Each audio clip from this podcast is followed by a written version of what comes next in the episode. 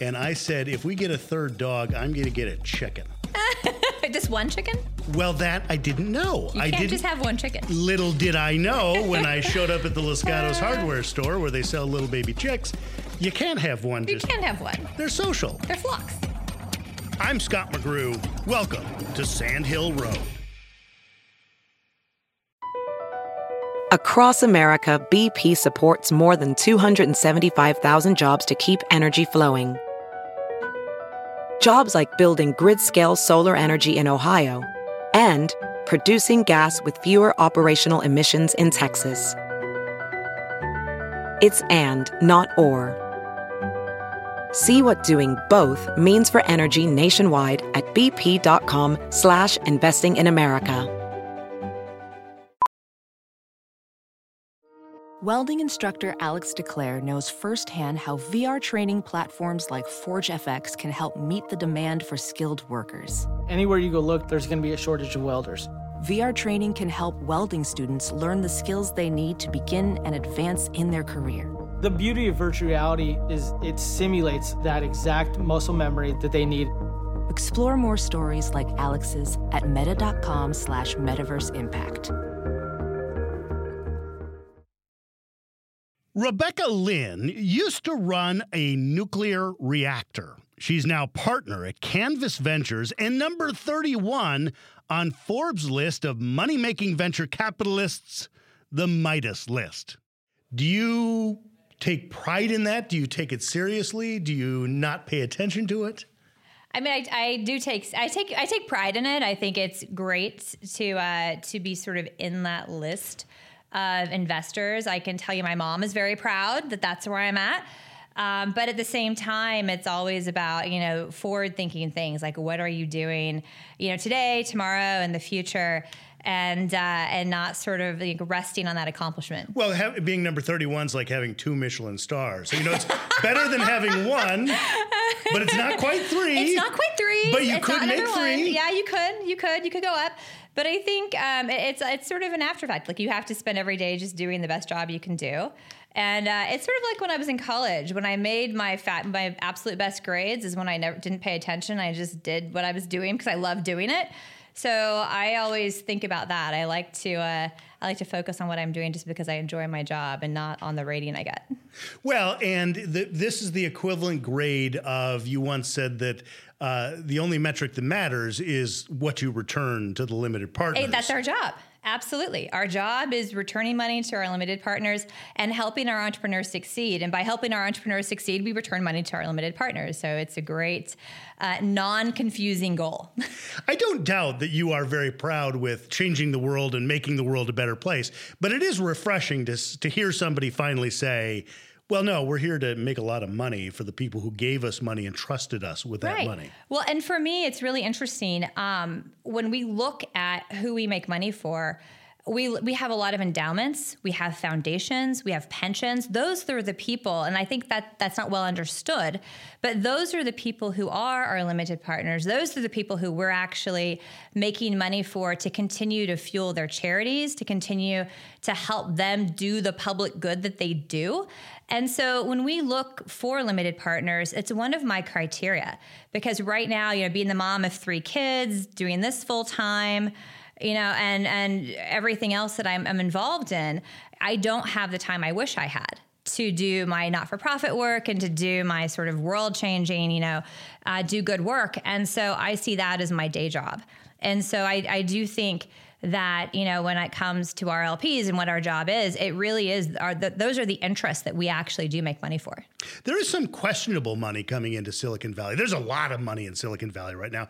I'm thinking specifically sovereign wealth funds, and I won't give any names out necessarily, but that might be something you'd hesitate to take. I would hesitate to take any money from an organization where the values weren't aligned. I really would. And we do the same thing with startups. We we back startups that we feel really good about what they're doing. And so there are, there are startups we're like, wow, they're going to make a lot of money, but that just isn't that's not what we do. You've seen a number of companies you've funded be acquired, Check and Future Advisor and Relate IQ And then and uh, figure eight. and Figure Eight. Yeah. Talk to me about the role of a venture capitalist takes in the acquisition of a company that she's funded because you're looking for returns the same way a real estate agent is looking for a percentage. So there is a temptation to tell the founder, let's sell, because that's a big amount of money. The founder might say, no, I'm not ready yet. You have a vested interest in selling. Sometimes. Uh, sometimes not. Sometimes we think uh, it's better to go the distance and to keep going. So when you look at each one of those acquisitions, they all had very unique circumstances around it. And when when a company comes to talk about acquisition, um, there's a conversation that happens with the founder and quite frankly with the founding team in terms of you know how are you feeling about this where you know where do you want to take this company? What are the risks you know what are what, what do you want to have in your life? And it's really hard when a when an acquirer comes in. There are a couple cases that you listed and I won't name which ones where we felt like there was even more opportunity. But for the founder it was life-changing money right?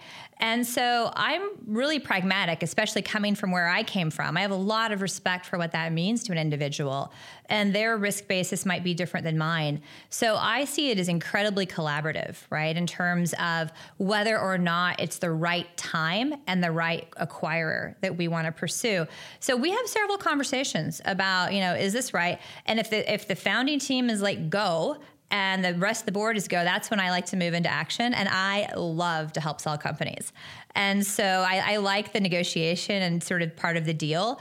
So I think if you talk to any of the founders that were involved in that process, um, they'll tell you that's really where I, I, like to get involved and I help with the strategy and, and lining people up. And, you know, Future Advisor was really a, a great example. Uh, John Mack and I had become friends on the board of, of uh, Lending Club and he became an advisor to Future Advisor and really helped us with that whole process in terms of you know who do we want to talk to, how do we want, and we were talking about strategic partnerships, and he was helping us with that, and then suddenly it turned into an acquisition offer, and that was really interesting. Professional welder Shayna Ford used VR training developed by ForgeFX to hone her skills as a welder. The more time that you spend practicing it, that's what separates a good welder from a great welder. VR training can help students like Shayna repeatedly practice specific skills. Virtual reality definitely helps because the more muscle memory that you have, the smoother your weld is. Explore more stories like Shayna's at meta.com slash metaverse impact.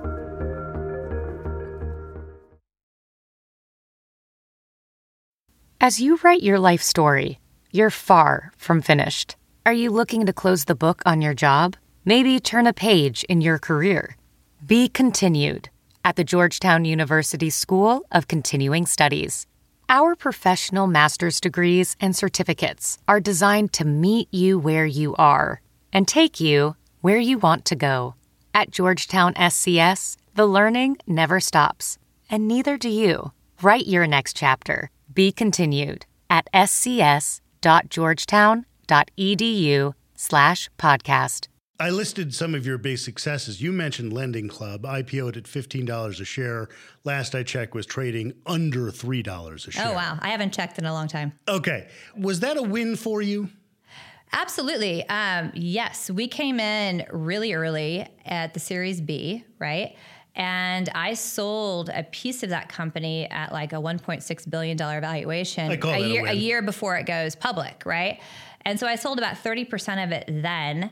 And then the next then went public at around a billion six. And so then I sold a bunch more and was out of it before they started kind of having problems. Because one of the things that might be unique about us is that we're very focused on what we're good at and what we do. So we are Series A and B investors, right?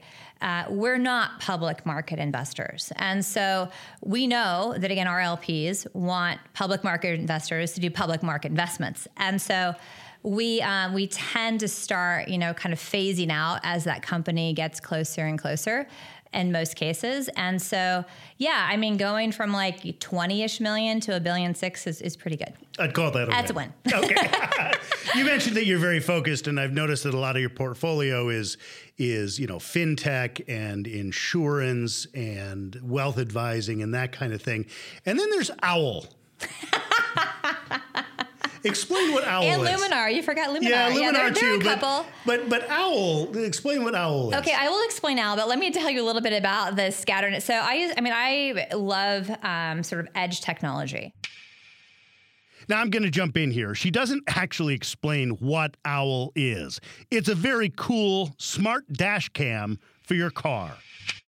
And when I was a chemical engineer, I worked at a nuclear research reactor where we had a ton of edge technology. We had, you know, O-rings from NASA. We had space crystals. We had, uh, you know, amazing stuff. And I, I love that. And so I think in every portfolio, you're going to see something of that, right? And I also had uh, a consumer product background with Procter Gamble, and so I have looked at a lot of the companies and the consumer hardware companies that have ended up doing well, like Fitbit and, and Dropcam and those. But we we sort of didn't do them at that point in time, right? Which you know here we are. So um, so anyway, so with Owl um, they came to me through an Apple reference that I had. Andy, the founder, is a, an ex Apple guy. And amazing team. And it just made a ton of sense, right? It made a ton of sense that, you know, really security and video and all of that, eh, you need it in the car more than you need it in the home in terms of the damages that you have happen in the car, in terms of the life threatening issues that happen in your vehicle. Um, the, the car is really where it's at, far beyond home security. And so the technology is actually really, really, really hard because it's continuous streaming into the cloud of this video. And so uh, when they when they came to me, I actually looked at the earlier round, the A, and we didn't quite get there. And uh, my friend Trae at Defy did. She's a product person, an ex Kleiner. She actually did Nest when she was at Kleiner. And so um, then when the next round came around, we jumped in. So that that's Owl. Me again. Trae, who Rebecca mentions there, is Trae Vassallo, and we'll have her on the podcast in just a few weeks. Rebecca got her start at Procter & Gamble, the toothpaste and soap company, P&G. Yeah, otherwise known as Prophet and God. by Yes, exactly. you were at Procter & Gamble, where my understanding is you sold products into Latin America. Right. I was actually on, uh, I worked out of Cincinnati, so I worked out of the mothership and was in the uh, research and development and branding kind of area of P&G. Okay. So when I was there, I was in paper. We weren't in Latin America yet. So I actually got to be on the new market entry team to launch new products in new markets, which Okay. was phenomenal. Rebecca, I'm so excited to ask this question. Oh no. Here Did it you- comes. Did you sell Febreze in Belize? I did not sell Febreze in Belize, but but I was there when they were uh, trying to really figure out the messaging around Febreze, which was which was really interesting. He's cracked himself up. I, I would imagine that teaches you because it is such a household company. yes. Uh, it teaches you a lot about uh, consumer behavior and what sells and what doesn't. You know what it taught? I mean, it totally does. It, ta- it tells me a couple things. Uh, one thing it tells me, which I think many VCs on Sandhill forget often, is I am not the target market. It doesn't matter at all what I think. I think think this is the next whiz bang product, whatever. Um, but it doesn't matter. What matters is what the consumers think and who, who this target market is. And so often I hear VCs saying, "Well, my family." I'm like, "Okay, your family is not uh, Middle America and the target market, so that it's it's irrelevant, right?" And they judge it through that lens. And uh, I think that's a big miss. And when you see a lot of money going into a startup and you're kind of scratching your head, and there have been a few of those, um, I call it like uh, tech gone wild, kind of. Yes. Um, that's that's often what happens. And then the other lesson at Procter and Gamble that I've learned is customers don't want a bunch of options. They want freedom from choice, not freedom of choice. And when you see this really play out, it's just Apple versus Google, right? Apple nailed, you know, freedom of choice. Just do it. Freedom from do- choice. Uh, freedom, yeah, freedom Yeah. from choice, and uh, you know, do it like I think it should work, right?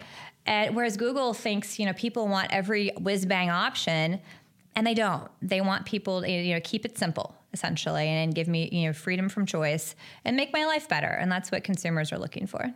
You mentioned earlier you are a chemical engineer. You thought about being a nuclear engineer. Uh, you know, at, at risk of sort of making some sort of metaphor stretch. Is there any connection between that and what you do now? Um, You know, I think the biggest connection is just what I was drawn to, and it's all the new science and new ideas. And I, I, I loved that when I was uh, at the research reactor.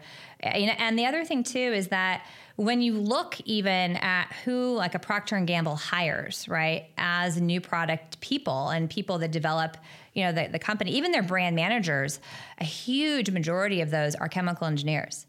And it's because we have to take, you know, a little bit of everything. We take coding, we take organic chemistry, uh, we take, you know, materials, and we take all of those things.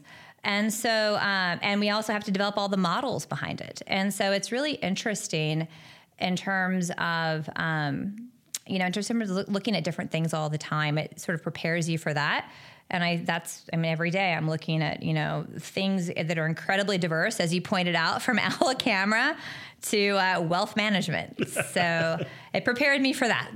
Is there anything you can tell me about your days at, at PG? That would PNG, PNG, uh, not not the energy company. That's yeah, right. Yes, exactly. Don't get me started on the fires and that. exactly.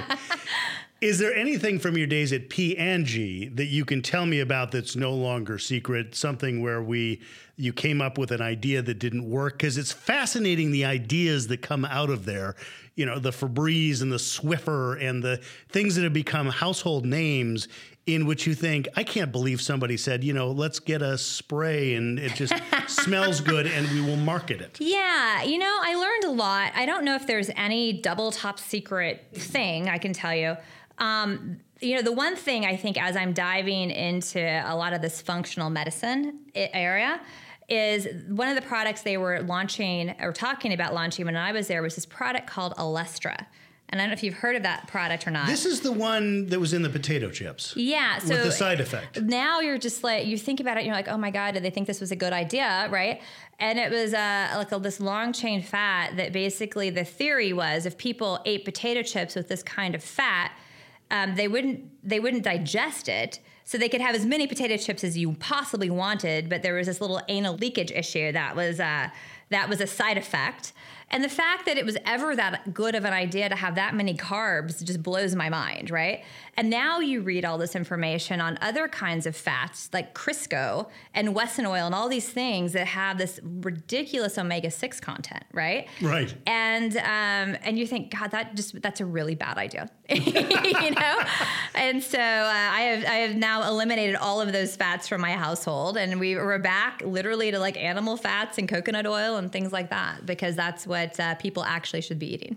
You grew up on a farm in Missouri. I did. You now have animals of your own at your at your home. Uh, what? Two chickens? Uh, do you want me to go through the cadre? I would love for you to go through okay, so so here's the truth. So I actually loved living in San Francisco. Really loved it.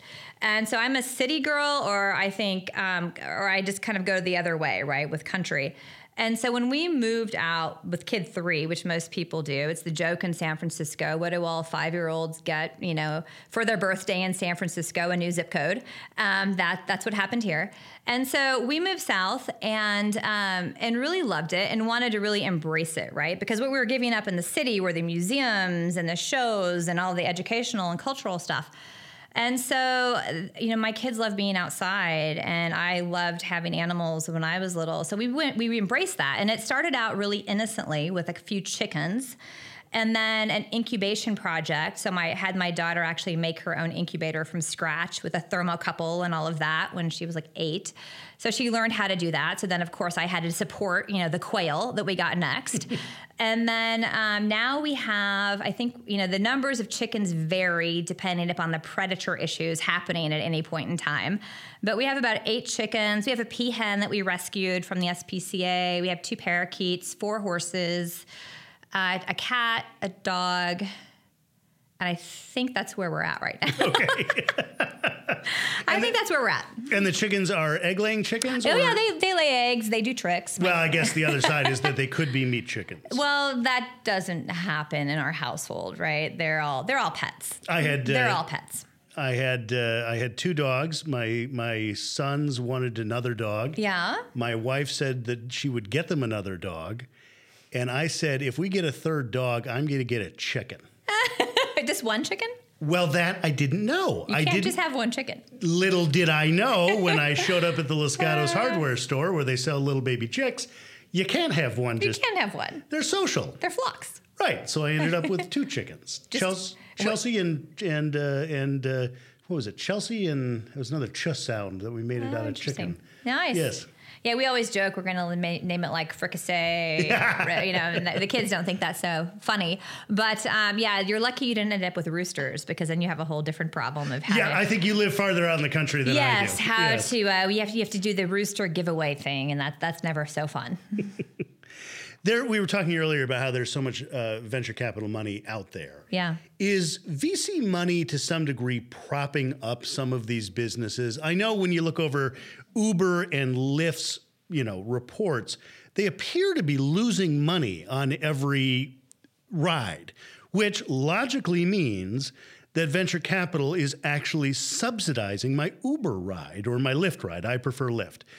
Is subsidizing my Lyft ride. I realize you're not an investor in Uber and Lyft, but all of a sudden, I have this fear that some of what we're seeing is just subsidized companies. It's funny. There was an entrepreneur that came and told me this the other day. He's like, I have a phenomenal life in Silicon Valley. You know, DoorDash subsidizes food delivery, Uber and Lyft subsidize all of my ride stuff. Um, you know, I, I, I, can't answer that question for you. I wish I could. I, I, I always think maybe I'm missing something. I, and, and, uh, you know, uh, maybe that that's we did Luminar, right, which is in the autonomous space, which is how they're telling us it's going to work out in the future. I, I love Uber and Lyft. I also like Lyft better, um, but uh, yeah, I, I don't. I wish I I wish I Well, had and I more don't mean insight. Uber and Lyft specifically necessarily, But, but, almost everyone going public, right? Yeah. yeah. No, I, I, I don't disagree with that. Um, you know, you then they always point to Amazon, right? Right. Of you know, here's an example. Um, although I, I feel like Amazon always had a way, if they needed to go get profitable quickly, they could, right? And they were investing in expansion. So you know, I don't, I don't know. I don't. I, it's not typically um, how I like to invest. I mean, I like to see, I mean, I'm more of a nuts and bolts, you know, liking to see the profitability piece of it. They've obviously built phenomenal businesses and are life changing for so many people, including the workers that they, that, that service them. So I, I don't know. In terms of the question about venture capital propping up, um, I would definitely say maybe in the later stages, like that very late stage capital coming in, you're seeing these huge rounds. You know, hundred million. The number of hundred million dollar you know rounds has just you know skyrocketed. Series A has stayed really steady. If you look at the numbers, incredibly steady. And uh, and those later stage rounds have just gotten you know more and more numerous. So last question for you is the is- last question. Yes. How does someone become a venture capitalist? You started at P and G, then you become this. You know, the, you've you started in chemical engineer background. Um, you move on to a credit card company. Your your story, obviously, everybody's story is going to be unique. But Right. but what is the path somebody takes to to get to where you're sitting? You know, this is interesting. I get asked this all the time, usually by, you know, people. I went to Berkeley, and so people at Berkeley or Stanford, and there's not a good answer. There was a really good answer in law. You know, I went back to law school late in life, and, uh, you know, you do this and you do that, and you get up the ranks. You know, in venture, it's not it's not that way, and so I think almost everyone's path is a little different. I think there's some things you have to have. You have to have a fair amount of ADD, right? Because you have to be comfortable, you know, switching gears continuously and actually enjoy it and get energy from that. I think that's important. I think you have to be incredibly curious. I think you have to be like a natural networker slash connector because what we're doing every day is pattern matching, uh, both on companies and people, right? And so trying to help the right person find the right opportunity within a company, um, it can be game changing for a company to get the right CMO or get the right head of engineering. And so I spend a lot of time on that, both from a you know, when I'm looking at talent, it's from culture, from a cultural perspective, as well as just, you know, can they do this or not? So I think that that is really key. And uh, and I think it's the number one thing is the ability to live in a world of uncertainty. And so really to be able every day to kind of be very self-directed and self-guided and not have all the sort of constructs of a, of a normal job, right? because you know there's a long time between when you make a decision to write a check and you actually get real, true feedback, right, on whether that company's doing well or not. And, and there's a lot of work to be done. So I, th- I do think the really good VCs are sort of innate fixers. They're willing to come in and roll up their sleeves and help the founder and figure out, well, you know, where do you need me? Right? Where on the field can I be helpful to you? And then you step in and you help. And, and that's what I really enjoy doing personally. So I don't think I answered your question. Rebecca Lynn, partner at Canvas Venture. We hope you've enjoyed our interviews so far. We release them once a week in sets of 10, and that was number 10 for this set. So we'll take a couple of weeks to get back out there on Sand Hill Road to record interviews with more really interesting people, and we'll meet you back here mid September.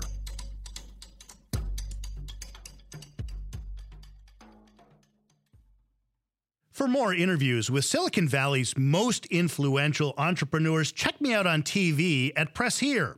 That's Sunday mornings on NBC Bay Area and everywhere in the world on iTunes and at PressHereTV.com.